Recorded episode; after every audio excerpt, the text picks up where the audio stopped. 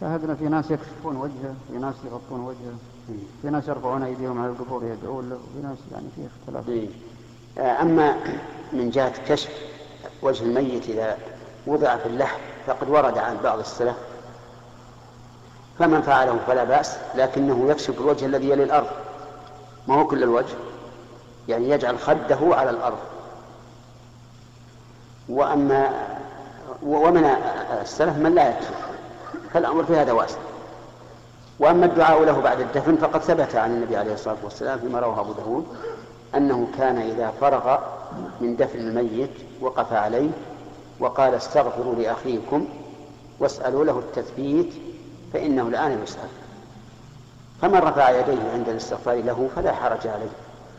ومن لم يرفع وقال اللهم اغفر له اللهم اغفر له اللهم اغفر له اللهم ثبته اللهم ثبته اللهم ثبته وينصرف. لأن الرسول قال استغفروا لأخيكم واسألوا له التثبيت فقط. وكان عليه الصلاة والسلام إذا دعا دعا الله ثلاثا. فيستغفر ثلاثا للميت ويسأل الله له التثبيت ثلاثا ثم ينصرف. نعم.